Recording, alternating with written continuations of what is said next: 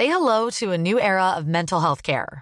Cerebral is here to help you achieve your mental wellness goals with professional therapy and medication management support. 100% online. You'll experience the all new Cerebral Way, an innovative approach to mental wellness designed around you. You'll get a personalized treatment plan from a therapist, prescriber, or both in a safe and judgment free space. Your cerebral therapist or prescriber will outline a customized plan with clear milestones along the way so you can get to feeling your best. With Cerebral, you're not alone in your mental health journey. We're here to empower you to live a fulfilling life. So take that first step towards a brighter future and sign up today at cerebral.com slash podcast and use code ACasts to get 15% off your first month. Offer only valid on monthly plans. Other exclusions may apply. Offer ends July 31st, 2024. See site for details. If you thought the only way to get a more defined jawline with natural looking results was through surgery, think again. Juvederm Volux XC is a non surgical injectable gel filler that improves moderate to severe loss of jawline definition and can help you achieve natural looking results with little downtime. Even better, this improved definition lasts up to one year with optimal treatment. No maintenance required. Improve jawline definition for a smooth, sculpted look with Juvederm Volux XC. For important safety information and to find a licensed specialist, visit juvederm.com. That's J U V E D E R M.com. Not for people with severe allergic reactions, allergies to lidocaine, or the proteins used in Juvederm. Common side effects include injection site redness, swelling, pain, tenderness, firmness, lumps, bumps, bruising, discoloration, or itching. There's a risk of unintentional injection into a blood vessel, which can cause vision abnormalities, blindness, stroke, temporary scabs, or scarring. Talk to a licensed specialist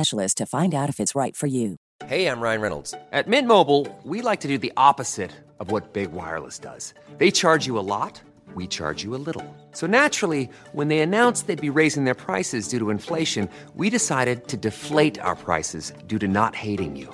That's right. We're cutting the price of Mint Unlimited from $30 a month to just $15 a month. Give it a try at mintmobile.com slash switch. $45 upfront for three months plus taxes and fees. Promote for new customers for limited time. Unlimited more than 40 gigabytes per month. Slows. Full terms at mintmobile.com.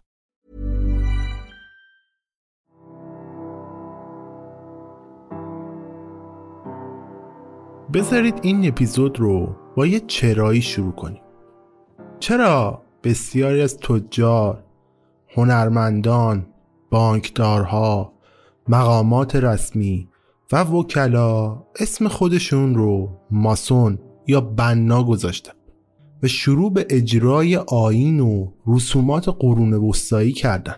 امروز من می‌خوام براتون سه تا از تئوریای توته که در این باره وجود داره رو بررسی کنم. تئوری توته شماره یک. با توجه به رسوم و تشریفات مذهبی باستانی و گیج کننده و همچنین سمبول های عجیب و غریبی که فراماسون ها دارن آیا ممکنه که فراماسونری فقط یه انجمن برادری معمولی نباشه و در عوض یه گروه شیطان پرستی باشه؟ آیا منظور فراماسون ها از معمار اعظم جهان همون لوسیفره؟ تئوری توطئه شماره دو. آیا فراماسون ها در اصل آدم فضایی که از طرف یه موجود پلید به زمین اومدن تا کنترل ماها رو به دست بگیرن؟ یا تئوری شماره سه که میگه آیا در واقع فراماسون ها که دارن دنیا رو اداره می‌کنن؟ آیا دلیلی وجود داره که اونها فقط از بین افراد سوپر موفق عضوگیری می‌کنن؟ آیا اونها از فعالیت های خیرخواهانشون به عنوان پوششی برای اهداف پلیدشون دارن استفاده می‌کنن. حالا کدوم یکی از اینها درسته به نظرتون؟ تو این قسمت من قراره به این ستا تئوری بپردازم. پس با هم بشنویم.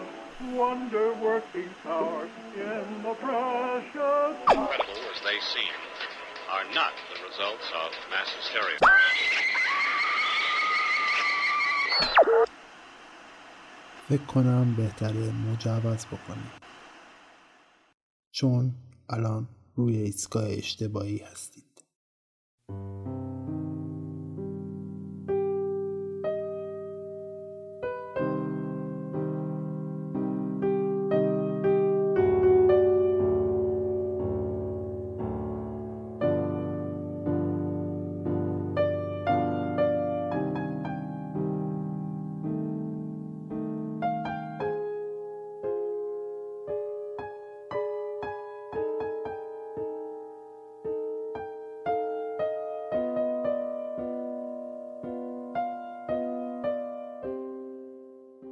سلام من پوریام و این قسمت چهل و یکم رادیو عجایبه اگر قسمت های قبلی رادیو عجایب رو شنیده باشید می‌دونید من در هر قسمت براتون یک اتفاق یا یک داستان عجیب رو روایت می‌کنم. اگر هم قسمت های قبلی رو نشنیدید پس دست بجنبونید من رو می‌تونید از طریق اپ های پادگیر مثل Castbox، Google Podcast، Spotify یا از هر جایی که از طریق فید پادکست منو می‌خونه پیدا بکنید و بشنوید. همچنین اگر دوست دارید از اطلاعات تکمیلی مربوط به هر اپیزود استفاده بکنید می‌تونید من رو در سوشیال مدیاهای مختلف مثل توییتر تلگرام و اینستاگرام پیدا بکنید فالو بکنید و دنبال بکنید و اطلاعات تکمیلی مربوط به هر اپیزود رو اونجا بخونید. همچنین زمان انتشار مربوط به هر اپیزود رو تو اونجا هم درج می‌کنم. اگر دوست دارید از رادیو عجیب حمایت بکنید بزرگترین حمایت شما اینه که برای من کامنت بذارید یا حداقل من رو دوستانتون و کسایی که موضوعات من دوست دارن معرفی بکنید. همچنین اگر دوست دارید از من حمایت مالی بکنید می‌تونید از طریق لینک هامی باش هر حمایت مالی که دوست دارید از من انجام بدید. من باید تشکری بکنم از تمام دوستانی که در هفته گذشته از رادیو عجایب حمایت کردن. هرچند دوستان لطف کردن و هیچ اسمی از خودشون ننوشتن و من باید بگم که دمتون گرم خستم نباشید. ممنون برای حمایتتون. همچنین اگر دوست دارید اسپانسر رادیو عجایب باشید می‌تونید از طریق ایمیل رادیو عجایب که در توضیحات این اپیزود قرار گرفته با من ارتباط برقرار بکنید و شرایط sponsoring رو از من جویا بشید. مرسی که گوش دادید. این توضیحات بیشتر نمی کنم بریم سراغ اپیزود.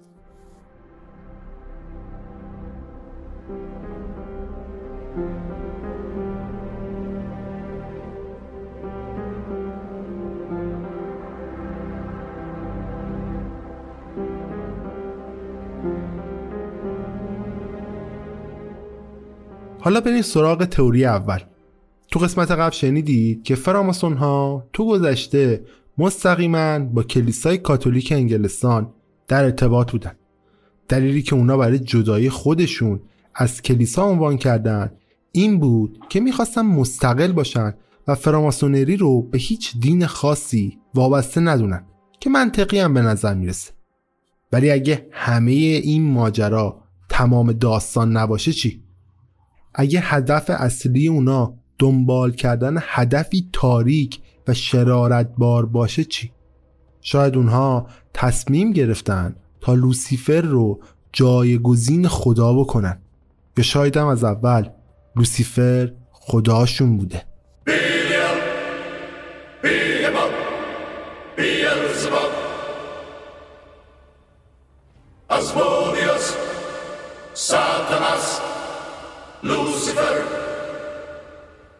حالا ما اینجا می‌رسیم به یه فرد سرشناس ماسونی به نام پایک. پایک تو زمان خودش صدای ماسونهای همدورش بوده. اون کتاب های زیادی در رابطه با رفتار و روش های تدریس و ایده‌آل های فراماسونری نوشته. پایک تو سال 1840 تو لوژ اعظم آرکانزاس عضو میشه و کمی بعد از اونم یکی از پست های رهبری تو جامعه ماسونری رو از آن خودش می‌کنه. تو سال 1859 پاک به مقام فرمانده ارشد سلطنتی اسکاتلند هم می‌رسه و برای 32 سال تو اون جایگاه هم باقی میمونه. هدف پایک نظم دادن به آینها و مناسک فراماسونری بود. چون تو اون زمان این قوانین و آینها در کتب مختلف پراکنده شده بودن.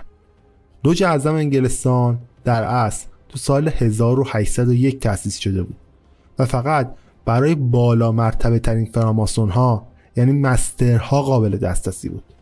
فراماسون ها به شکل سنتی تو سه تا درجه دسته بندی میشن. کارآموز کارگر ماهر و مستر. ولی یه نکته وجود داره. بعضی از ها مراتب مربوط به خودشون دارن. مثلا تو لوژ اسکاتلند مسترها فقط می‌تونستن درجات بالاتری رو بگیرن.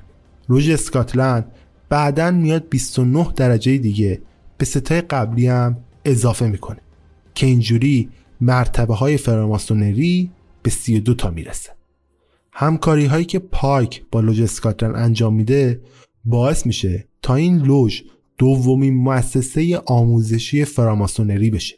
و یکی از کارهای مهمی که پایک می‌کنه اضافه کردن مرتبه سی و سوم به درجات فراماسونری بوده. این درجه اوایل فقط یه مرتبه افتخاری بوده. و پایک هم روی اینکه چه کسی می‌تونه این افتخار رو نصیب خودش بکنه زیاد سختگیری نمی‌کرد چون می‌دونسته اگه به تعداد مناسبی از ماسون ها این درجه رو بدن بقیه ماسون ها هم ترغیب میشن که برای رسیدن به درجه سی و سوم و گرفتن آموزش های لازم پول پرداخت بکنن. زمانی که یه ماسون به درجه سی و سوم می‌رسید بقیه اونو با نام سی و سوم معرفی می‌کردن که شن و پرستیج خاصی هم برای خودش داشت. کم کم شایه های شکل گرفت که کسانی که به مقام سی و سوم رسیدن جزو اون پنج درصد افرادی هستند که هدف واقعی فراماسونری و شیطان پرستی رو خیلی خوب می‌دونن. همچنین این شایعه پیش اومد که ده درصد دیگه از فراماسون ها هم از این واقعیت خبر دارن. ولی تا به الان به مقام سی و سوم نرسیدن. همه جریان رو هنوز که هنوزه کامل به دست نگرفتن. برای همین تا الان چیزی رو بروز ندادن. و فقط از دانسته هاشون دارن برای اهداف مالیشون و شغلی شخصیشون استفاده می‌کنن. 85 درصد بقیه فراماسون ها انگار اصلا تو باغ نیستن و نمی‌دونن که اطرافشون واقعا چه خبره این یه طرز تفکر آشناست حداقل برای ملت ما. چون چیزی که تو ادیان اسلام اومده فقط 5 درصد از مسلمانان واقعا مسلمونن. فقط به این فرق که 5 درصد در اسلام خدا رو پرستش می‌کنن نه شیطانو. این 5 درصد تو فراماسونری تنها کسایی که کلید رازهای جهان تو دستاشونه. و زمانی هم که لوسیفر به زمین میاد از جون سی و ها میگذره. چون اونها رابط هایی هستن که لوسیفر برای تحت کنترل درآوردن زمین داره ازشون استفاده می‌کنه. پایک تو کتاب اخلاقیات و تعصب ها سراحتا میگه که فراماسون ها باید در جستجوی دانش و روشنایی از طرف کی باشن؟ لوسیفر باشن این عبارت در جستجوی روشنایی باش یه عبارت مشهوره. که در بسیاری از تدریس های فراماسونری هم دیده میشه. تصور ما بر اینه که این روشنایی از طرف خداست. خالق برتر معمار اعظم جهان عباراتی هن که فراماسونری رو به مسیحیت نزدیک می‌کنه. ولی اگه منظور از معمار اعظم جهان شیطان باشه و نه خدا اون وقت چی؟ چرا اونا دقیقا مشخص نمی‌کنن؟ که راجب کدوم خدا دارن صحبت می‌کنن و چرا برای صدا کردن خداشون از این اسمای عجیب و غریب دارن استفاده می‌کنن.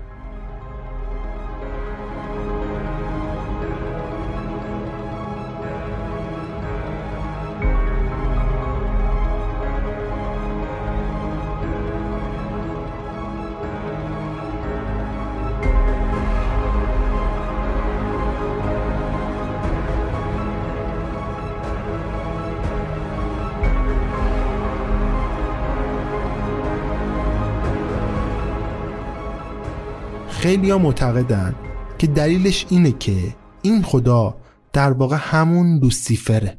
روی جلد کتاب پایک نوشته Deus meumque jus ـه. هرچند لاتینه من زیاد لاتین بلد نیستم. که یعنی خدا و درستی اخلاقی من. با اینکه این جمله به ظاهر معنای بدی نداره ولی این اصطلاح طبق گفته یه آدمی به نام جوزف داک مارکسی توسط شیطان پرستا هم استفاده میشه. این فرد یه تئوری پرداز توته است که به همراه بسیاری دیگه از تئوریسین های توته معتقده این جمله معنای مختلفی رو هم می‌تونه در بر داشته باشه. سطحی ترین مفهومش که ما ازش برداشت می‌کنیم اینه که تو به عنوان یه فراماسونری می‌تونی با کمک خدا بفهمی چه چیزی درسته و حقه ولی طبق این تئوری خدای فراماسون ها در واقع همون شیطانه و فراماسون ها با کمک شیطان راهشون رو دارن پیدا می‌کنن. پس این جمله برای کسایی که به مرحله سی و سوم فراماسونری رسیدن در واقع شیطان و درستی اخلاقی منه.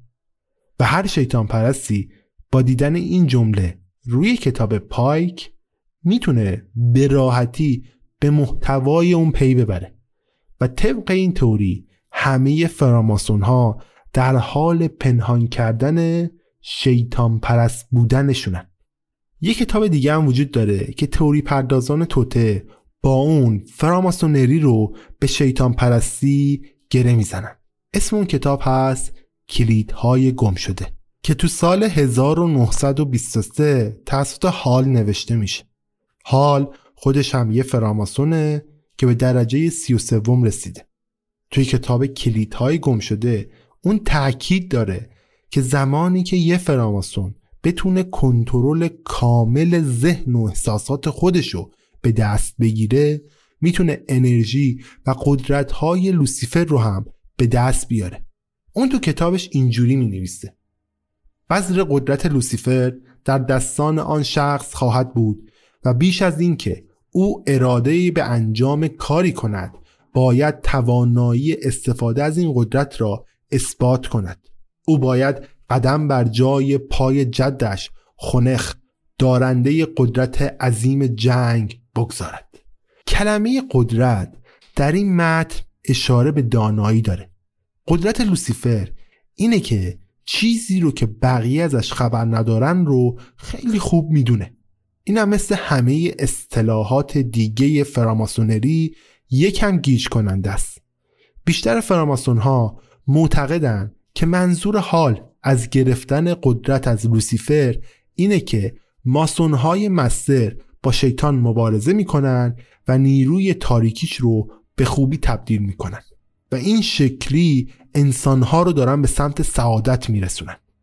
ولی با وجود اینکه بسیاری دیگه از ماسون ها تو کتابهاشون سراحتا ذکر کردن که از بدی برای رسیدن به خوبی استفاده می‌کنن ولی حال هیچ وقت تو هیچ جای این کتابش نگفته این چیز رو. اون فقط گفته که ماسون ها می‌تونن از قدرت لوسیفر برای رسیدن به اهدافشون استفاده کنن. و حرفی هم از کمک به بقیه مردم یا جنگیدن با شیطان هیچ جای این کتاب به میون نیاورده. حالا بیاید یه نگاهی به نیمه دوم کتاب حال بندازیم. اسم این بخش راز هایرام اویفه هایرام اویف تو شلیم باستان یه بنا بود که از شاه سلیمان دستور می‌گیره تا یه معبد رو طراحی بکن و بسازه. عبیف و گروهش تقریبا کارشون با ساختن معبد تموم شده بود که سه نفر میان و اون رو میدوزن اونا می‌خواستن از عبیف راجب شاه سلیمان اطلاعات بگیرن و ببینن که آیا راه مخفی به این معبد وجود داره یا نه. ولی عبیف با وجود همه شکنجه ها تسلیم نمیشه و هیچ اطلاعاتی رو هم لو نمیده.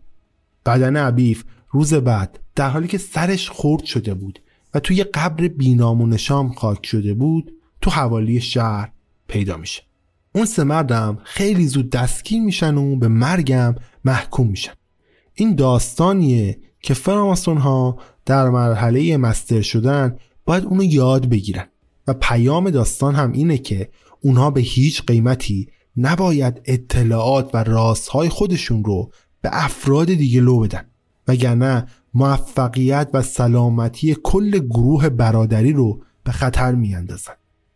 رازداری عبیف براش به قیمت جونش تموم شد و اگر شرایط مشابهی برای یه فراماسون به وجود بیاد اون هم باید راه عبیف رو انتخاب بکنه. عبیف الگوی همه فراماسون هاست و همه صفات یه فراماسون رو به طور کامل داره و همه ماسون ها باید تلاش بکنن تا به مقام اون برسن. اما یکی دیگه از الگوهایی که حال تو کتابش ازش نام می‌بره خنخ یا ادریس نام داره.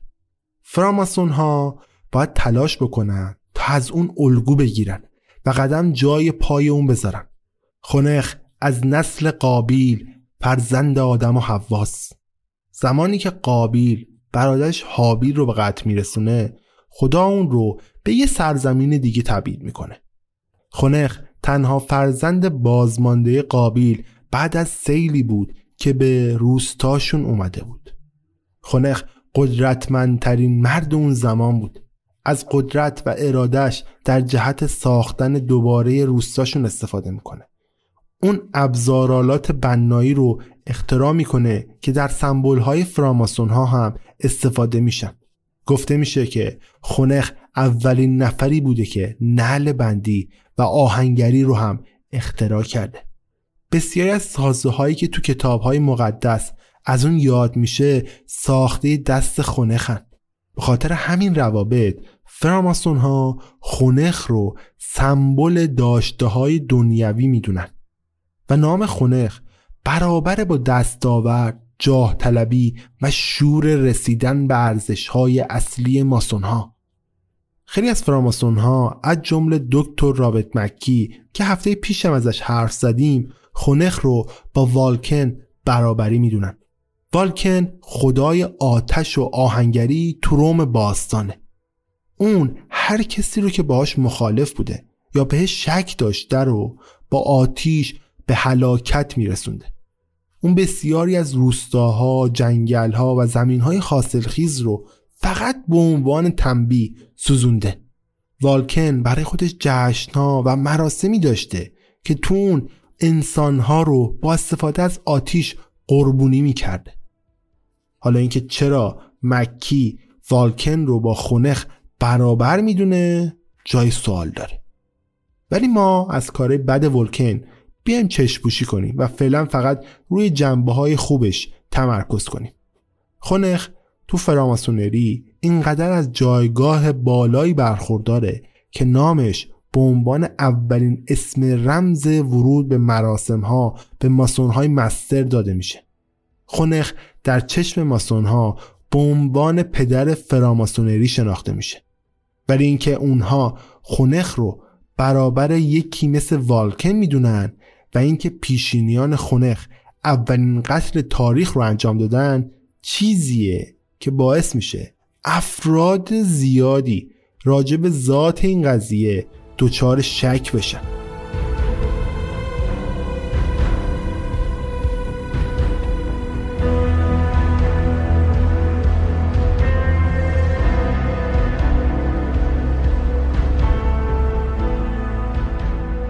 یکی دیگه از چیزهایی که باعث به وجود اومدن این شک و شبه ها راجع به فراماسون ها میشه سمبل هایی که اونها استفاده می‌کنن همونطور که تو اپیزود قبل گفتم فراماسون ها از سمبل های مختلفی برای مراسم و ساختمون هاشون دارن استفاده می‌کنن در ظاهر بسیاری از این سمبل ها چیزای معمولی هن.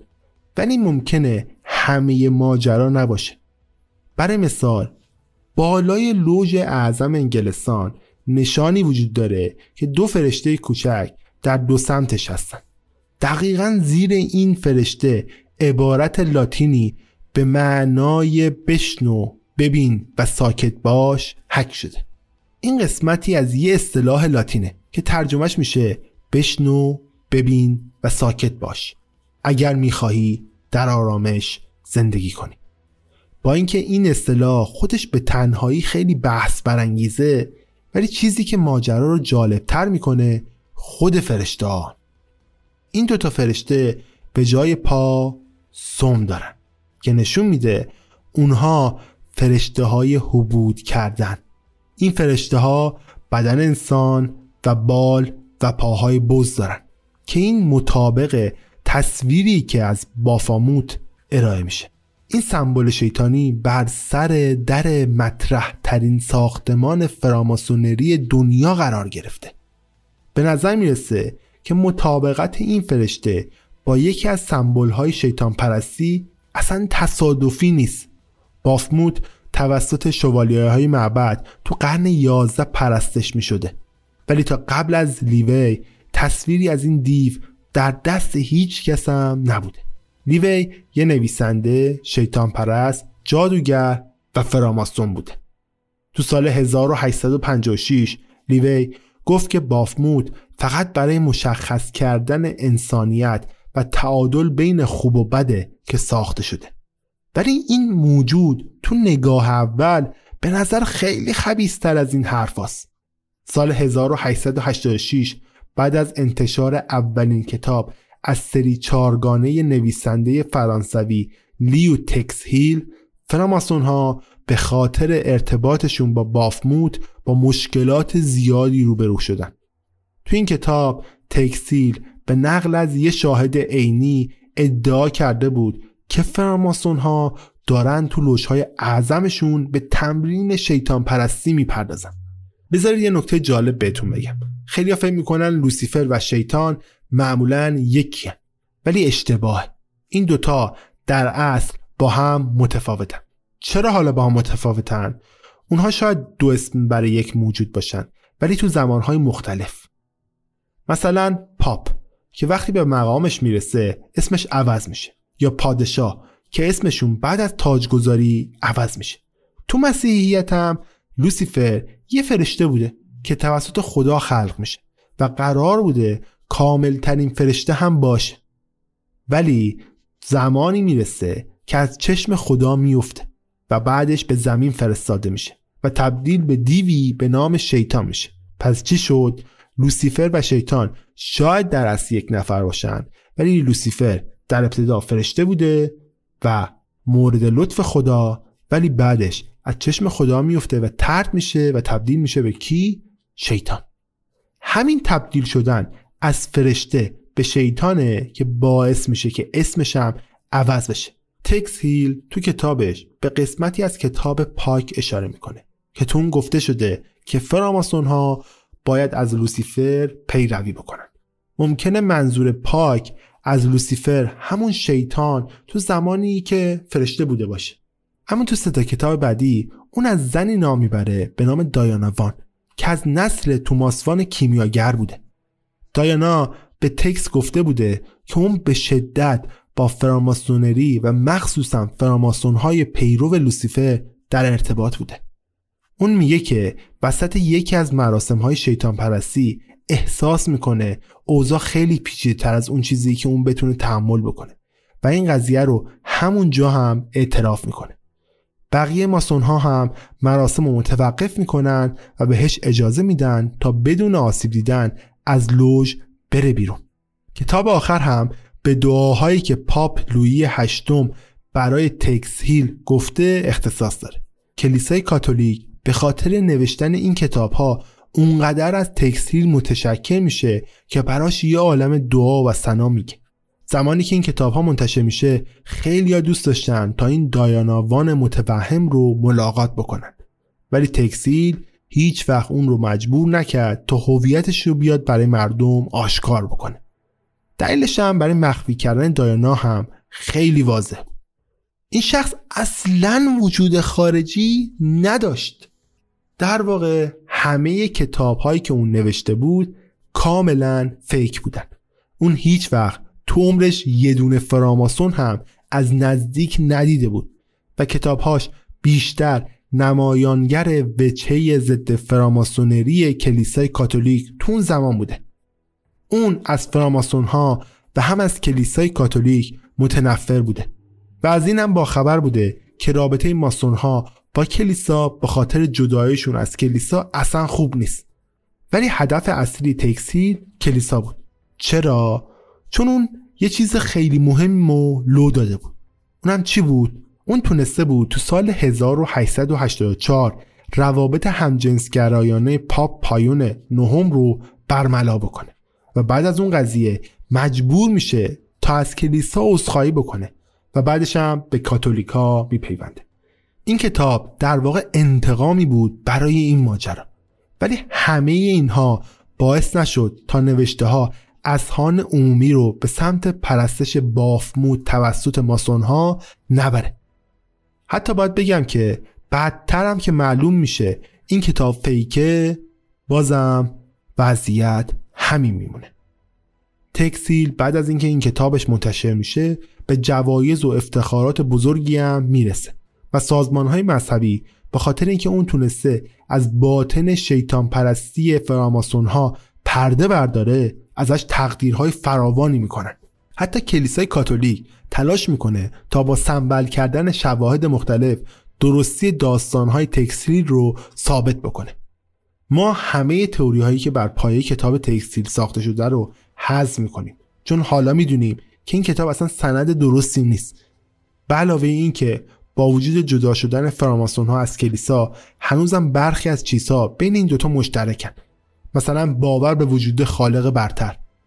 همونطور که تکسیل گفته هدف هر دوی این سازمان ها در واقع یکیه ولی با روش های متفاوت. ماسون ها هنوز به وجود خالق برتر ایمان دارن و این یکی از شرایط کلیدی لازم برای پیوستن به این برادریه. هرچند که معلوم نیست منظور از این موجود برتر دقیقا چیه و کسی هم در طی صد سال گذشته نتونسته به اصل ماجرا پی ببره. ولی شاید همه point قضیه همین گیج کنندگی و رازآلود بودن اونه. شاید ما به جای اینکه بریم دنبال قسمت های گیج کننده باید بریم سراغ اون حقایقی که کاملا برای ما مشخصه. همه چیزایی که ما تا الان شنیدیم یه سری حرف های مبهم و دو پهلو بوده. اگر یادتون باشه تو اپیزود قبل گفتم که یکی از قوانین ماسون ها اینه که تو طول هر جلسه باید یه انجیل توی اون روش باز باشه. این یعنی اینکه ماسون ها یه زندگی دوگانه دارن. اونها روزها رو در کنار خانوادهشون به پرستش خدا میگذرونن ولی وقتی که پاشون به لوژ می‌رسه لوسیفر رو میپرستن. اگه این کارها رو نمی‌کنن پس چرا یکیشون نمیاد و به همه توضیح نمیده که همه خبرهای مبنی بر شیطان پرست بودن فراماسون ها فیکه و واقعیت نداره؟ به نظر می‌رسه که ماسون ها دارن از این رازآلود بودن لذت می‌برن و اصلا دوست ندارن توجه زیادی که روشون هست رو از دست بدن. همین چیزا باعث میشه تا ما به این تئوری سه از ده بدیم. شواهد زیادی وجود داره که نشون میده فراماسون ها با شیطان پرستی ارتباط دارن که بعضی از این شواهد واقعا متقاعد کنندن. ولی اگر راستش رو بخواین من به هیچ کدوم از اینها صد درصد اعتماد ندارم. فراماسون ها به دنبال پرستش شیطان نیستن ولی به نظر میاد پسش هم نمی‌زنن.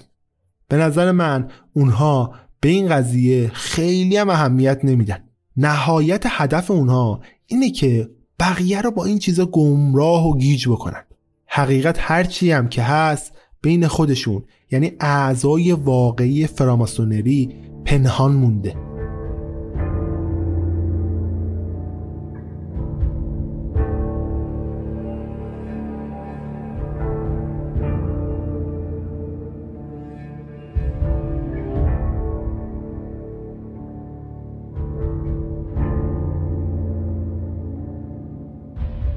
حالا بریم سراغ تئوری دوم. چی می‌شد اگر من بهتون می‌گفتم که فراماسون ها و اعضای سازمان های عجیب و غریب دیگه اصلا انسان نیستن یا اگر بهتون می‌گفتم که افرادی که الان تو مسند قدرتن در واقع یه سری مارمولک های فضایی که خودشون رو به شکل انسان درآوردن تا تو جامعه نفوذ پیدا بکنن چی؟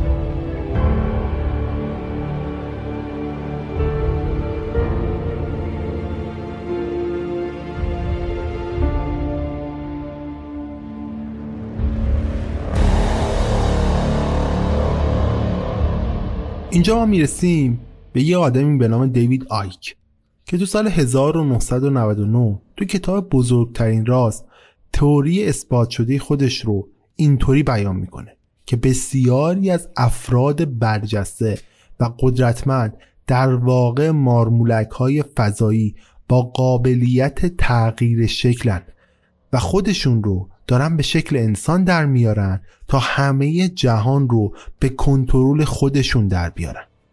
اون تو کتابش اینطوری می نویسه کل این سناریوها قرنها پیش برنامه ریزی شده بود و مارمولک ها از لایه زیرین بود چهارم در حال اجراش بودن و هر قدرتی که در حال کنترل اونهاست نسخه زمانی متفاوتی از ما داره. با این حال اونا به نحوی توانایی دیدن زمان در جهان سبودی ما رو دارن که کسانی که توی این جهان هستن قادر به انجامش نیستن. حالا خود آیک کیه؟ دیوید آیک تو سال 1952 تو لستر انگلستان به دنیا میاد. تو دوران کالجش یه دروازبان فوتبال بوده. پستی که خیلی هم بهش میومده چون تنها بود و پتانسیل اینو داشت که یا به یه شخصیت شرور تبدیل بشه یا به یه قهرمان. ولی خب بعد از یه مدتی زانوش آسیب می‌بینه و دیگه نمی‌تونه به تمریناتش ادامه بده و مجبور میشه فوتبال رو برای همیشه کنار بذاره. بعد از اون راهش رو با خبرنگاری تو بی بی سی تا سال 1990 ادامه میده. ولی همون سال به خاطر اینکه زیر بار مالیات سرانه‌ای که مارگارت تاچر اعلام کرده بود نرفت از کارش اخراج میشه. آیاک تهدید می‌کنه که حاضر به زندان بره ولی این مالیات رو هیچ وقت پرداخت نمی‌کنه. اما در نهایت اون پرداخت می‌کنه این مالیات رو ولی هیچ وقت دیگه نمی‌تونه برگرده بی بی سی و کارش رو برای همیشه از دست میده. دهه 90 برای آیک یه دهه جالب بود. اون از این دوره به عنوان دوره فیروزهی خودش نام می‌بره. تو این سالها آیک شروع می‌کنه به یادگیری مدیوم شدن و ارتباط با مردگان. آیک ادعا می‌کنه که از یه عالم دیگه بهش الهام شده که اون فرزند خداست و دارای ابرذهنه. تو طول این مدت آیک که فکر می‌کرد رنگ فیروزهی براش خوششانسی میاره همیشه از لباسا و اکسسوریای فیروزهی استفاده می‌کنه. واضحه که تو اون دوره آیک از سلامت روانی خوبی هم برخوردار نبوده. ولی مردم به هر دلیلی شروع می‌کنن به دنبال کردنش. در واقع اصلا محبوبیت این آدم از همین نقطه شروع میشه. اون تبدیل میشه به رهبر حزب سبز. و بیشتر وقتشو صرف کار بر روی مناسبات اجتماعی گروهش می‌کنه. دو سال 1991 آیک توی کنفرانس مطبوعاتی ادعا می‌کنه که دنیا قراره تو سال 1997 به پایان برسه و خدا بهش گفته که طوفانی که تو خلیج مکزیک شروع میشه این رخداد رو آغاز می‌کنه. همین زمانا بود که آک از توته هایی که تو اون زمان علیه یهودیا مطرح می‌شد با خبر میشه. چیزایی مثل این که می‌گفتن یهودیا آدم فضایی های تشنه پولن که از طرف شیاطین به زمین فرستاده شدن تا جهان رو به کنترل خودشون در بیارن. آیک خودش رو غرق تحقیقات تو گوشه های تاریک اینترنت و کتابخونه ها می‌کنه. تا هر اطلاعاتی که می‌تونه راجع به این نخبگان قدرتمند که ادعا می‌شد می‌خوان دنیای جدید رو شروع بکنن به دست بیاره. از اینجا بعد دیگه تئوری آیک اصلا یهودی ستیزی نبود. بلکه همه افراد قدرتمند و پولدار رو هم شامل می‌شد. آک ادعا می‌کرد که اونا مارمولکن که از فضا فرستاده شدن و دستبندی های مختلفی هم برای این موجودات فضایی وجود داره. آک میاد میگه که همه اونا مارمولکن که از فضا اومدن و دستبندی های مختلفی هم برای این موجودات فضایی وجود داره. با اینکه این لیست هنوزم داره گسترش پیدا می‌کنه ولی بعضی از افرادی که تو این لیستن عبارتن از خانواده های کلینتون، کندی، بوش، راچیلدها، راکفلرها یا هر مقام رسمی که انتخاب شده تو دولت آمریکا یا تو پارلمان انگلستان وجود داره یا حتی خاندان سلطنتی انگلستان حتی آدم های شناخته شده هالیوود مثل جورج کلونی، استیون اسپیلبرگ و موزیسین های مطرحی مثل جیزی، بیانسه، تیلور سویفت، یهودی ها، ایلومیناتی ها و فراماسون ها بله یه لیست بلند بالای برای خودش. آیک حالا از کجا فهمیده این آدم فضایی آیک میگه که فضایی بودن این افراد رو از طریق بررسی مردمک چشماشون می‌تونه بفهمه. اون میگه وقتی مردمک چشمای یه نفر بزرگ بشه و هم قرمز باشه یعنی اون فرد یه مارمولک فضاییه. همچنین اون میگه بعضی از این افراد ممکن اصلا ندونن خودشون مارمولکن. بدنشون فقط به عنوان یه میزبان داره وظایف خودش رو انجام میده. تا زمانی که اونا بخوان بدن دیگه رو انتخاب بکنن از بدن اونها برن بیرون. اون موقع است که تازه می‌فهمن چه بلایی بر سرشون اومده. اما دلایل آک برای اثبات این موضوع یه اشکال کوچولو داره. اون اشکال کوچولو به نظرتون چیه؟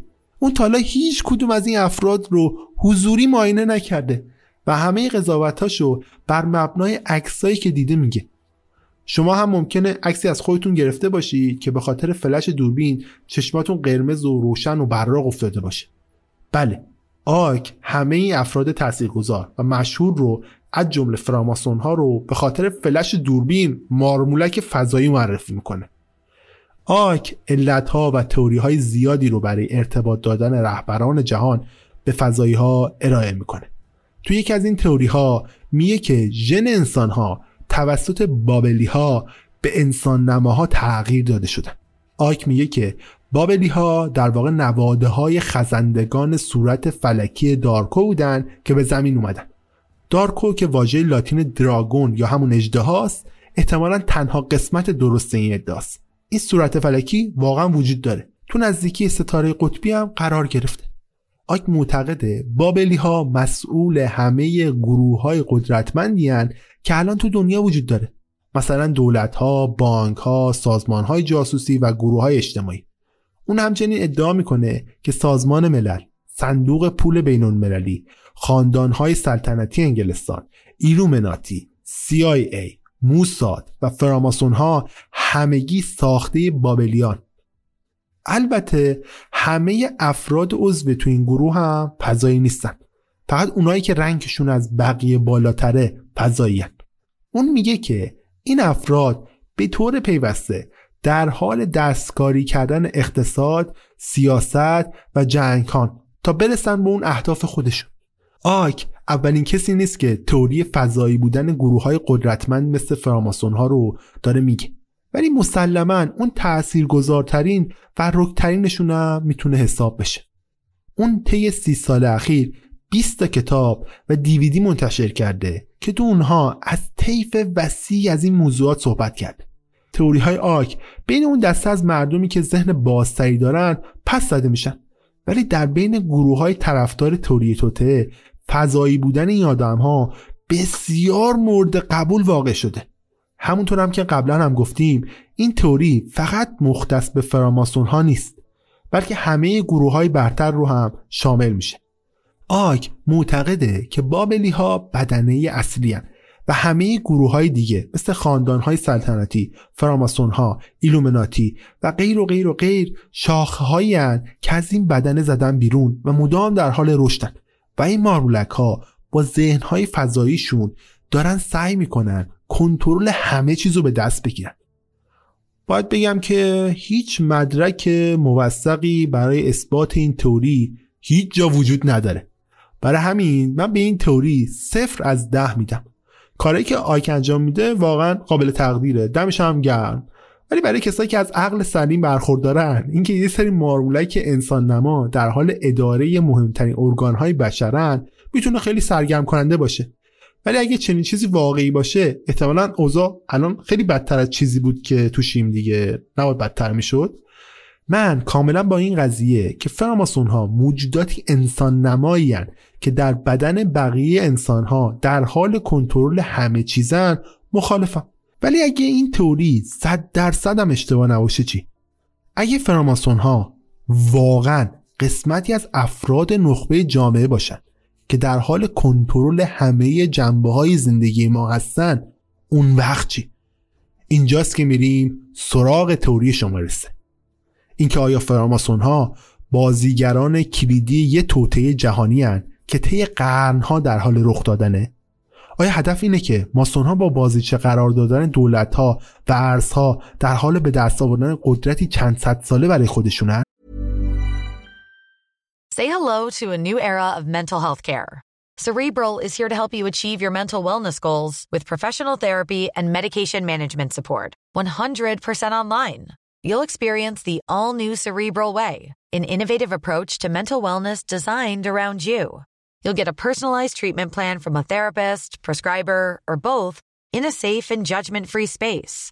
Your cerebral therapist or prescriber will outline a customized plan with clear milestones along the way so you can get to feeling your best. With Cerebral, you're not alone in your mental health journey.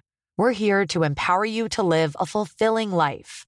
So take that first step towards a brighter future and sign up today at cerebral.com slash podcast and use code ACasts to get 15% off your first month. Offer only valid on monthly plans. Other exclusions may apply. Offer ends July 31st, 2024. See site for details. As a person with a very deep voice, I'm hired all the time for advertising campaigns.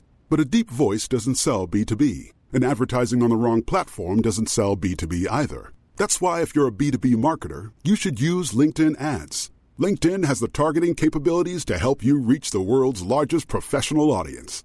That's right, over 70 million decision makers all in one place. All the big wigs, then medium wigs, also small wigs who are on the path to becoming big wigs. Okay, that's enough about wigs. LinkedIn ads allows you to focus on getting your B2B message to the right people. So, does that mean you should use ads on LinkedIn instead of hiring me, the man with the deepest voice in the world? Yes. Yes, it does. Get started today and see why LinkedIn is the place to be to be. We'll even give you a $100 credit on your next campaign. Go to linkedin.com slash results to claim your credit. That's linkedin.com slash results. Terms and conditions apply.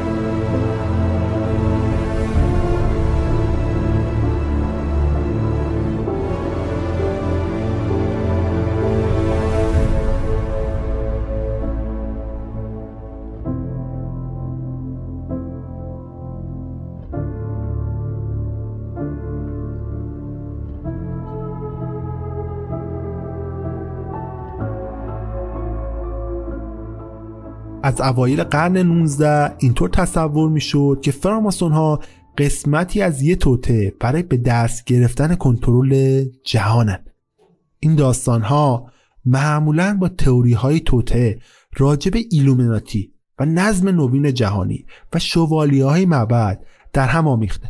و وقتی به معبد یورک نگاه کنیم می‌فهمیم که بخش زیادی از این تئوری ها درست بوده.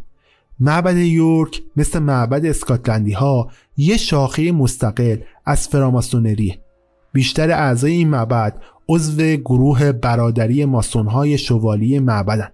معبد یورک سه جناح جداگانه برای خودش داره.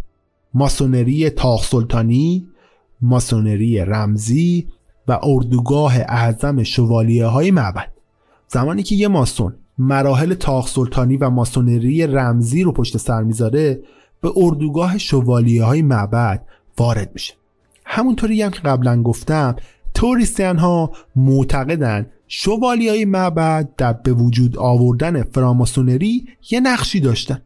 و اردوگاه اعظم این ارتباط رو کاملا انکار می‌کنه و میگه که اسم این اردوگاه رو صرفا به یاد اون ارتش مذهبی ما گذاشتیم و هیچ ارتباط دیگه بین این دوتا گروه وجود نداره. با این حال اونا هیچ مدرکی رو هم برای گفته خودشون در اختیار بقیه قرار نمیدن.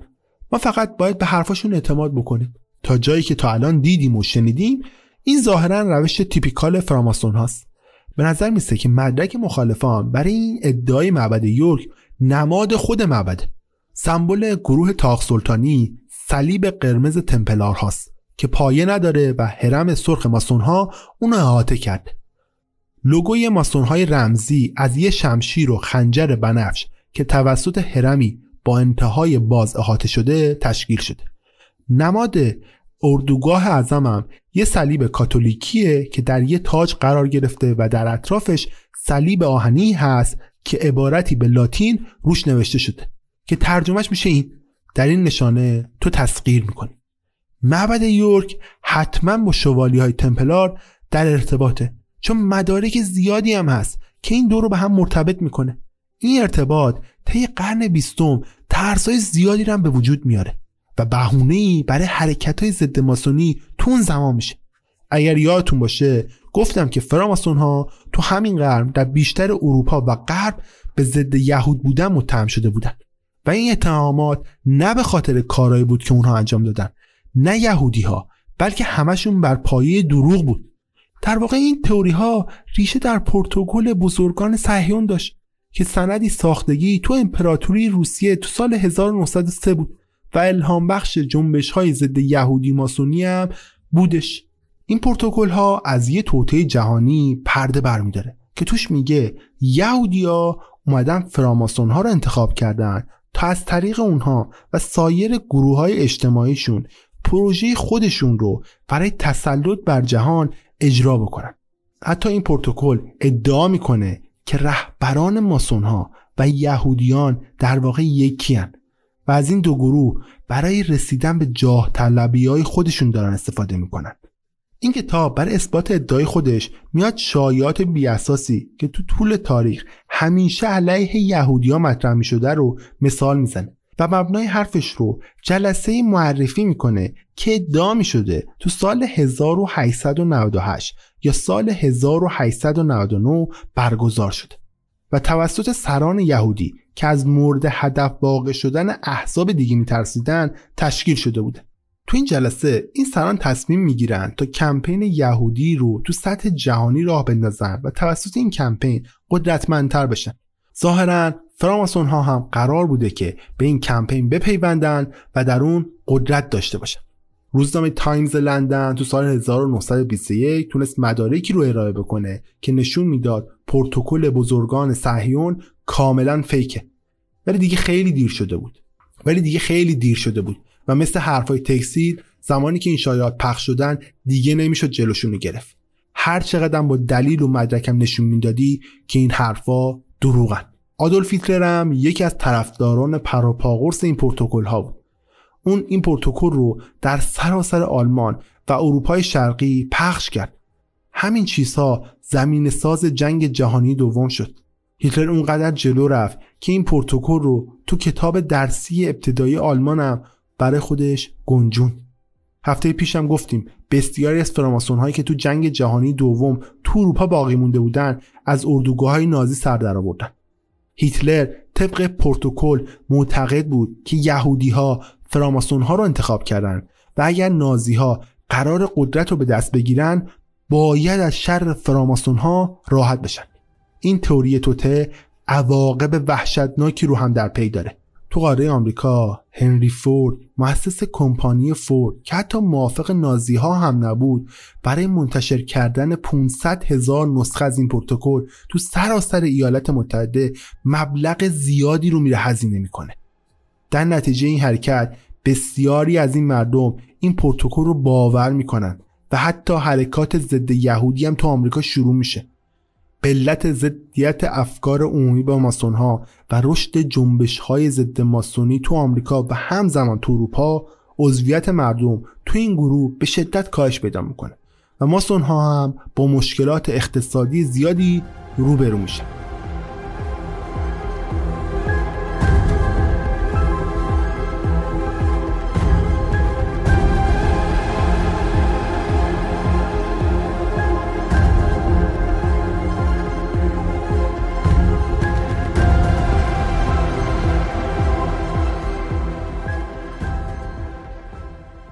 یکی دیگه از فاکتورهایی که به وسیله اون فراماسون ها رو به تئوری تسلط بر جهان ربط میدن رابطهشون با بانک بزرگ و خانواده های اداره کننده شونه روشیلیتا که یکی از معروفترین و ثروتمندترین خانواده های بانکدار در تاریخن به فراماسون ها وصلن.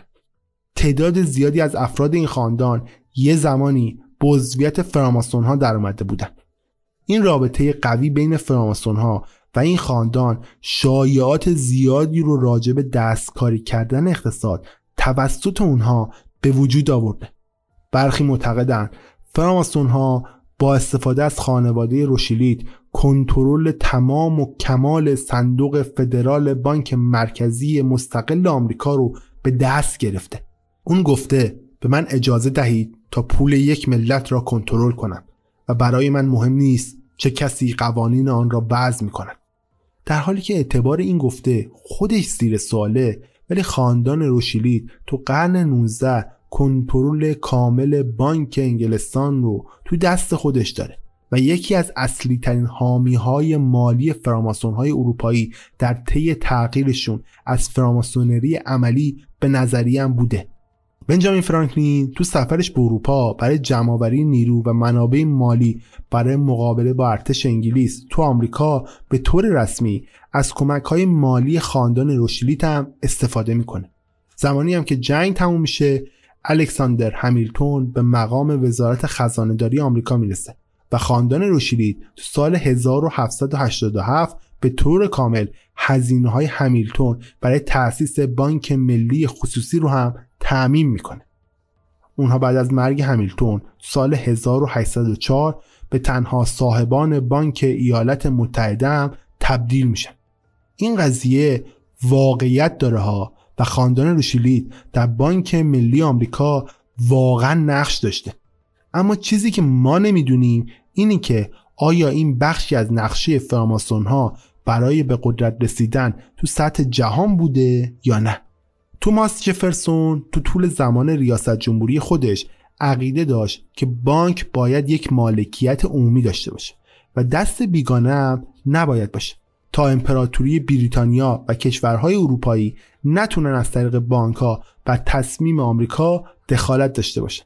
تو سال 1811 امتیاز خاندان روشیلید به خاطر حمایت روزافزون جامعه از تصمیم جفرسون در حال باطل شدن بود که اونا تونستن با یک کمپین خیلی قدرتمند دوباره امتیاز بانک ملی آمریکا رو به خاندان خودشون برگردونن. بعضی ها این اتفاق رو توطعه می‌دونن. در حالی که میشه گفت بیشتر یه جور زیرکی تو بیزینس بوده.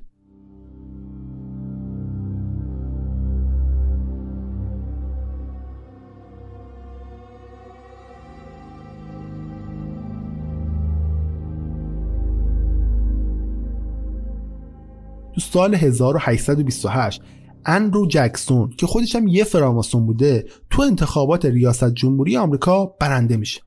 اولین قدم بعد از انتخابش هم منحل کردن بانک روشیلیت بوده. اون تو سخنرانی کمپین خودش برمیگرده میگه چی؟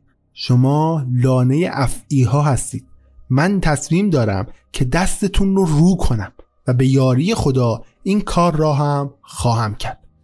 اگر مردم از اولویت عدالت در سیستم بانکداری ما در حال حاضر باخبر بشوند به صبح نکشیده انقلاب می‌کنن بانک جکسون و روشیلیتا جفتشون از اعضای فراماسون ها بودن ولی خود جکسون یه یهودی ستیز بود و به این خاندان به عنوان یه قدرت اصلا اعتماد نداشت. پس فراماسون ها لزوما همیشه با هم کار نمی‌کنن من فکر می‌کنم این می‌تونه یه مدرک برای عدم صحت این تئوری هم تلقی بشه. انرو جکسون بعد از انتخاب دوبارهش برای ریاست جمهوری نزدیک بود توسط مردی که ادعا می‌کرد از طرف قدرت های اروپایی استخدام شده ترور بشه. با این حال جکسون بعد از این اتفاق تصمیم گرفت که روی دادن امتیازها در دوران ریاست جمهوری خودش یه مقدار تجدید نظر بکنه. تو این دوره است که بدهی های دولت آمریکا به بانک ملی بالاخره به صفر می‌رسه و اونا دیگه به بانکدارهای بزرگ اروپایی از جمله روشیلیت ها وامی رو قرار نبود باز پرداخت بکنن. با این حال آمریکا بازم گرفتار جنگ میشه. بعد از جنگ مکزیک و جنگ های داخلی اونا 100 میلیون دلار دیگه بدهکار میشن. و همین باعث میشه تا دوباره رئیس جمهور وقت آمریکا که آبراهام لینکن هم بوده دوباره به بانک خصوصی خاندان روشیلید رو بیاره. لینکن تصمیم داشته تا بعد از صاف شدن قرصا بانک های خصوصی رو به طور کامل منحل بکنه. اما قبل از عملی کردن این تصمیم به وسیله فردی ترور میشه. تروریستن ها ادعا می‌کنن اون کسی که اونو ترور کرده توسط گروه شوالی های معبد استخدام شده و از روشیلیت ها برای انجام مأموریتش پول گرفته. به حال بعد از این ترور خاندان روشیلیت با قدرت بیشتر در صندوق فدرال آمریکا و هر بانک جدیدی که بعد از اون تأسیس میشه نفوذ می‌کنن. و این تا 200 سال بعدم همچنان ادامه میداره. خاندان روشیلی تا به امروز با بسیاری از کشورها بانک های ملی و مقامات رسمی کشورهای مختلف از جمله آمریکا ارتباط مالی قدرتمندی رو هم برقرار کرد طبق این توری ارتباط ها در جهت منافع خاندان و همچنین فراماسون ها شکل گرفته. این باعث میشه تا برسیم به قسمت نمایشی ماجرا. اگر شما فیلم نشنال تریژر یا گنجینه ملی که تو سال 2004 با بازی نیکولاس کیج رو دیده باشید احتمالا از این قسمت تئوری خبر دارید. اگر قسمت پشت اسکناس یه دلاری دقت کرده باشید یه هرم آشنا با یه چشم که در قسمت بالاش معلقه رو می‌بینید. این همون سمبل چشم الهیه که فراماسون ها از سال 1797 تا به امروز دارن ازش استفاده می‌کنن.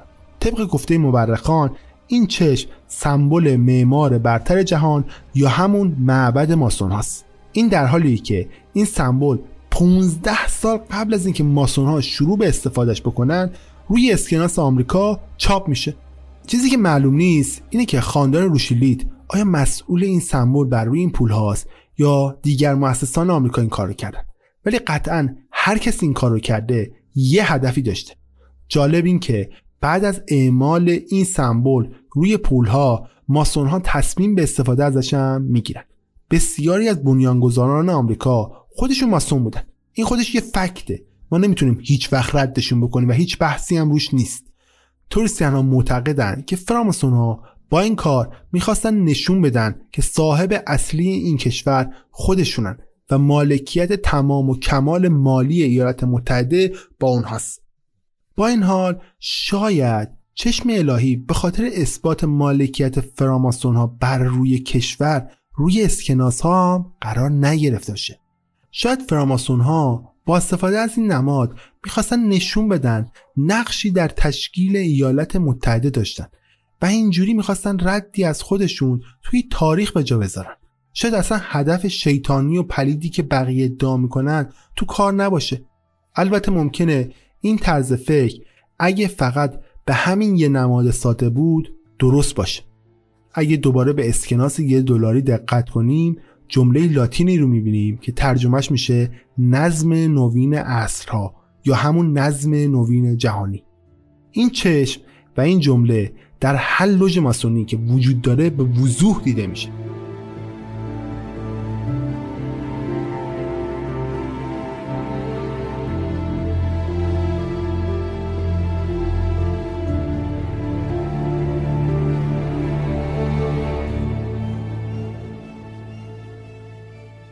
نظم نوین جهانی. همونطور که تو اپیزودهای قبلی گفتم یعنی اینکه یه گروه ممتاز قدرتمند کنترل همه دنیا رو به دست بگیره. قضیه جالب شد نه؟ ولی نهایتا ممکنه همه اینها یه اتفاق باشه. می‌دونم این جمله تکراری به نظر میاد ولی خیلی ها از همین جزئیات کوچیک برای اثبات ادعاهاشون استفاده می‌کنن. و بیشتر وقتها هیچ دلیل منطقی هم پشت این چیزا وجود نداره. دقیقا اینجوریه که یه تئوری توته به وجود میاد. اونها دنبال یه چیزن که بتونن باهاش نقاط مختلف رو به هم ربط بدن.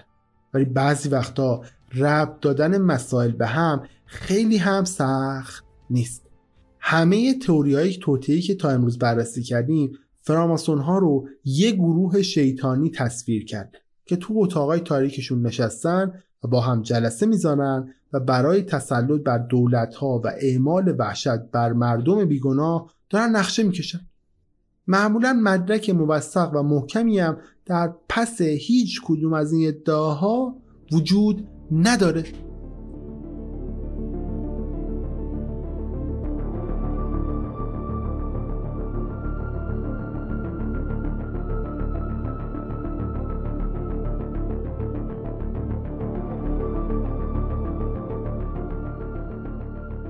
لوژ ماسونی ایتالیا یا پروپاگاندای دو تو سال 1945 تحت نظارت گراند اورینت یا شرق بزرگ ایتالیا تأسیس میشه. تو سال 1976 این لوژ به خاطر فعالیت های خسارتبارش بر جامعه ماسونی از گراند اورینت هم اخراج میشه. ولی فعالیت هاشون بعد از اخراجشون چندین برابر بیشتر ادامه میدن. پروپاگاندای دو کالا اسمشو به پیتو تغییر داده به سازمانی شبه ماسونی و جاسوسی تبدیل میشه که در ایتالیا و کشورهای دیگه اروپایی جرایم سازمان یافته سطح بالایی رو انجام میده. یکی از مشهورترین جرایم این سازمان سرقت از یه بانک تو میلان تو سال 1982 بود. واتیکان بخشی از این بانک رو در مالکیت خودش داشته. دقیقا زمانی که این سرقت بانک تو میلان رخ میده رئیس بانک هم تو لندن به قتل می‌رسه. اول مرگ این فرد خودکشی اعلام میشه ولی بعد از تحقیقات رد پای اعضای پیتو تو این جریان پیدا میشه. تو این دوره پیتو مزنون قتل چند بانکدار و روزنامه نگار دیگه هم بوده. پیتو موفق میشه بیشتر این اتهامات رو از بین ببره و از زیرشون قصر در بره. چون بیشتر کسایی که عضوش بودن از مقامات بلندپایه رسمی و دولتی ایتالیا بودن. سیلویو برلوسکونی یکی از معروفترین اعضای این سازمانه. کسی که قبل از اینکه از مقامش به خاطر کلاهبرداری و اتهامات جنسی برکنار بشه نخست وزیر ایتالیا بوده. تو سال 1982 مقامات بعد از حمله به یکی از تروریست های پیتو اسنادی رو کشف می‌کنن که در اون نقشه هایی برای تولد دوباره دموکراسی تو ایتالیا وجود داشته. تو این اسناد نقشه های خیلی دقیقی از سرنگونی دولت وقت وجود داشته. این نقشه ها شامل ورشکسته کردن و سانسور رسانه ها و جایگزینی اونها با افرادی از خودشون بوده. قدم بعدی ضعیف کردن اتحادی کارگری و در نهایت از بین بردنشون بوده و در آخرم نوشتن دوباره قانون اساسی ایتالیا. چیزی که ما در این جریان می‌بینیم یه گروه فراماسونریه که داره تلاش می‌کنه نظم نوین رو پیاده بکنه. تئوری های قبلی به دلایل مختلف توسط فراماسون ها نفی می شدن ولی کارهای پیتو اصلا تصادفی به نظر نمیاد. پیتو یه گروه شیطانی فراماسونری بود. خیلی از فراماسون ها ادعا می‌کردند زمانی که این سازمان فعالیت های مجرمانش رو آغاز کرد دیگه جز فراماسون ها نبوده. ولی پیتو فعالیت هاشو دقیقا بعد از جدا شدن از فراماسون ها شروع می‌کنه. این یعنی اینکه اونا زمانی که شروع به نقشه کشیدن کرده بودن هنوز عضو فعال فراماسون ها بودن. یکی از ملزومات عضویت در فراماسونی داشتن قلبی خاص و بهترین رفتاره. واضحه که قلب این افراد از خلوص فرسنگ ها فاصله داره. باور این که یک گروه خیلی ناگهانی بخواد باورهاشو از خوب به بد تغییر بده خیلی مشکله. این می‌تونه به طوری که میگه فراماسون ها شیطان رو میپرستنم کمی اعتبار بده. اعضای پیتو اهداف بدی رو تو سرشون دارن. و اگر فراماسون ها واقعا گروهی که ادعا می‌کنن باشن از اول هم نباید بهشون اجازه عضویت می‌دادن. حالا هر وقت صحبتی از اعمال تروریستی پیتو مطرح میشه فراماسون ها روشون رو برمیگردونن. با اینکه این تئوری یه جورایی در واقعیت هم اتفاق افتاده ولی هنوز مدارک لازم برای متصل کردن ماسون ها به برنامه تسلط کل جهان وجود نداره. بعضی وقتا شواهد به شکل غیرعمدی پشت سر هم قرار می گیرن و اتصال اونها به هم و نتیجه گیری فقط در زمانهای آینده ممکن خواهد شد. در کل من به این توری آخر چهار از ده میدم. روابط خاندان روشیلیت و نمادهای روی اسکناسا با اینکه خیلی واضح نیستن ولی نمیشه بهشون توجه نکرد. نماد چشم الهی و اون عبارت لاتین روی اسکناسا قطعا برای هدف خاصی قرار داده شدن. من کاملا این قضیه رو که هدف نشون دادن کنترل فراماسون ها روی اقتصاد بوده رو قبول ندارم. ولی کسانی رو هم که به این معتقدن درک می‌کنم. پیتو یه رسوایی بزرگ در برابر ادعای فراماسون ها مبنی بر نیت خوبشونه. مثل ادعای شیطان پرست بودن به نظر می‌رسه فراماسون ها خیلی براشون فرق نداره که بقیه مردم راجع به این اتهامات چی فکر می‌کنن. و در واقع دقیق نبودن جواب این مسئله بهشون قدرتی میده که در غیر این صورت ندارنش.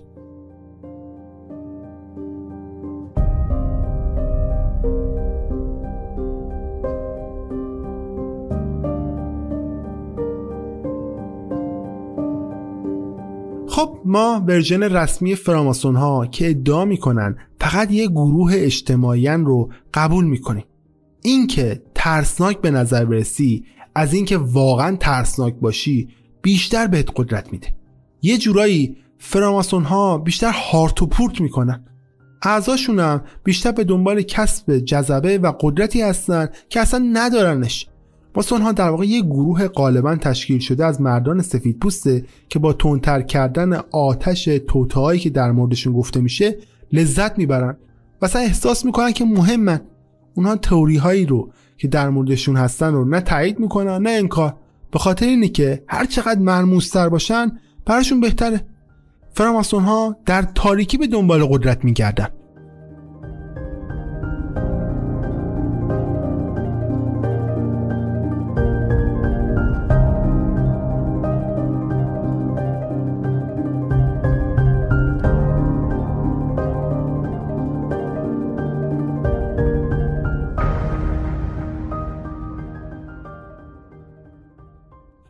خب به پایان این اپیزود رسیدیم. امیدوارم از شنیدنش لذت برده باشین. احساس می‌کنم این اپیزود اون چیزی نشد که دلم می‌خواست. امیدوارم حداقل اگر شما شنیدید نظرتون رو بهم بگید. بگید خوب بود بد بود. موضوع براتون جذاب بود. در کل من بخش آخری گفتگوم رو دوست داشتم. به نظر من فراماستون ها خب واقعی هم وجود دارن. مدارک و مستند مستندهایی وجود داره که فراماسون ها هستن واقعا ما نمی‌تونیم این کارشون بکنیم. مثل ایلومیناتی نیست دقیقا می‌دونیم یه سری لوش هست یه سری آدم هستن که به خودشون میگن فراماسون. ولی لزوما فراماسون بودن باعث میشه شما قدرت بگیرید. لزوما هم قدرت داشتن باعث میشه شما ماسون بشید. چیزی که برای من جالبه اینه که اکثر چیزهایی که در موردشون می‌خونیم اینه که خب اگر فراماسونری بده خب چرا تا الان یکی از این گروه نیومده بیرون بگه که آقا بده؟ یعنی همیشه آدمای بد میرن اون تو. چرا تا الان همه چیزایی که در موردشون گفته میشه یا تئوریایی که در موردشون گفته میشه رو انکار نمی‌کنن؟ به نظر من این که بیشتر دوست داشته باشن تو سایه ها باشن بیشتر همه زوم بکنن روشون هی بگن آقا اینا چقدر خفنن اینا چقدر بزرگن باز شده به قدرت بگیرن. یعنی اگر توجه رو از اینها بگیرین از بین میرن. و برای همین مخفی نیستن اونقدرم. میشه گفت جزو های مخفی نمیشه قرار داد فراماسون ها رو ولی جزو تاثیرگذارترین ها میشه لحاظشون کرد. افراد زیادی بودن که تاثیرگذار بودن تو طول تاریخ و تو فراماسون ها بودن و شاید هم تاثیرگذار باشن و حتی آدم های بدی باشن حتی مارمولک فضایی باشن. آینده مشخص می‌کنه. آینده مشخص می‌کنه اونها کی هستن. امیدوارم در عمر من شاهد این باشم که تمام این تئوریایی که گفتم یا به واقعیت تبدیل بشه یا حداقل مشخص بشه که واقعا این نمرهایی که بهش دادم حق بود. مرسی در هر صورت که شنیدید. امیدوارم شنیدنش لذت برده باشید. دمتون گرم که تا الان شنیدید. هر جا که هستید موفق باشید لبتون خندون باشه دلتون شاد باشه. شب و روزتون بخیر. خدا نگهدار.